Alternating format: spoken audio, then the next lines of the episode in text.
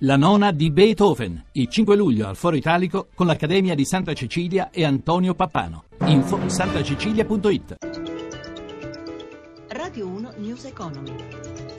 17.32, buon pomeriggio, ben trovati da Luigi Massi. Le borse europee tentano oggi il rimbalzo, Milano la migliore, sui mercati torniamo come sempre tra poco per la chiusura in diretta di Piazza Affari. Intanto di Brexit, fusioni bancarie e anche di risparmio tradito si parla al 122 Consiglio nazionale della Fabi, il sindacato dei bancari in corso a Roma. Sentiamo l'intervista di Paola Bonanni al segretario generale Lando Maria Sileoni. Noi non vediamo molte preoccupazioni perché sappiamo e conosciamo le capacità del Presidente della BCE Draghi, però è chiaro che l'argomento temiamo che sia utilizzato nei piani industriali per spaventare un po' le organizzazioni sindacali sul tema degli esuberi. Ma ecco. la questione per esempio degli scandali di risparmio tradito, sì. quanto possono pesare eh, su appunto, lei parlava di esuberi, quindi di posti di lavoro? Eh, Guardi, noi abbiamo già detto più volte che le nuove quattro banche, in quanto aderenti ad ABI, si dovranno, al di là di quello che dice il Presidente Di Castro, di quello che ha detto o di quello che ha fatto intendere, si dovranno adeguare a quelle che sono le politiche sindacali che intercorrono attualmente tra noi, sindacati e l'ABI. Quindi non potranno fare forzature. Questo vale anche per la Popolare di Vicenza e Veneto Banca. Noi non siamo preoccupati. È chiaro che se però le quattro aziende singolarmente o tutte insieme e ci metto dentro anche Veneto Banca e Popolare Vicenza, dovessero forzare la situazione andando in controtendenza con quelle che sono le politiche ABI, è chiaro che si attuerà una politica di licenziamenti. Io ho già detto che faremo le barricate, lo hanno già confermato le altre organizzazioni sindacali e andremo allo scontro, come abbiamo fatto per il rinnovo del contratto nazionale del lavoro un anno e mezzo fa. Sileoni, voi parlate di 200 miliardi di sofferenze che non sono figlie soltanto della crisi e quindi di chi? L'80% di questi 200 miliardi di sofferenze bancarie sono stati deliberati in piena autonomia dai poteri dei, dei direttori generali, dei consigli di gestione e dei consigli di amministrazione. I lavoratori bancari non hanno nessuna responsabilità, i direttori di agenzia non hanno nessuna responsabilità, come si evince da questi dati.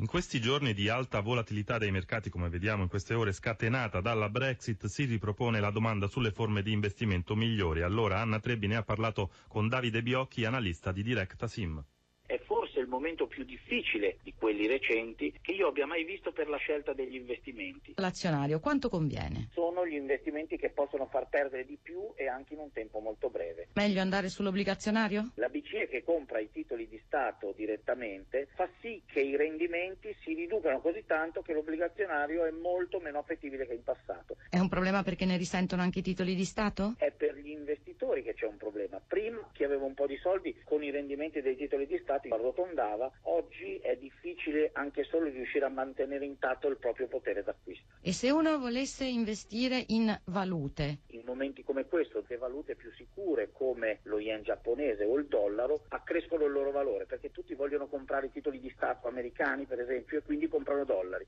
il valore del dollaro sale rispetto alla sterlina, rispetto all'euro. Il mattone ha ancora un valore? Il mattone ha un valore potenziale. Oggi può essere potenzialmente compratore di case a meno soldi che in passato e quindi per rilanciare le compravendite probabilmente i prezzi delle case devono ancora scendere. Rimane l'oro. Il giorno in cui è stata resa nota la Brexit, il prezzo dell'oro improvvisamente è salito, però ho la sensazione che l'oro sia un bene rifugio che però in questo momento non è proprio sugli scudi, quindi a parte i momenti come quello della paura di un evento importante, io credo che non sia proprio il momento migliore per acquistare oro. Ci avviciniamo alle 17.36, dunque chiusura delle borse europee. Michela Coricelli dalla redazione di Milano, a te. È stata una seduta brillante, le borse europee archiviano così due sedute davvero nere e rimbalzano. Milano è la migliore, guadagna il 3,30%, bene anche Londra più 2,64%, Francoforte più 1,93%, Parigi 2,61% e anche Madrid in rialzo più 2,80%. A Piazza Fari netto rialzo proprio il comparto bancario, quello che ha sofferto di più i contraccolpi della Brexit nelle ultime sedute. Il mercato premia Ubi Banca dopo la presentazione del piano più 9%. 5,5%. Su anche Mediobanca più 5,79%, la Popolare di Milano più 5,61%, Intesa San Paolo guadagna oltre 4 punti e mezzo, in ribasso invece in chiusura Unicredit meno 1,52% e la Popolare dell'Emilia Romagna meno 2,37%. Lo spread del differenziale fra BTP italiano e Bundo tedesco è sceso a 153 punti base, l'1,41% il rendimento. Oggi l'asta dei bot semestrali sono stati collocati 6 miliardi, i rendimenti in leggero rialzo restano comunque negativi e meno 0,15%.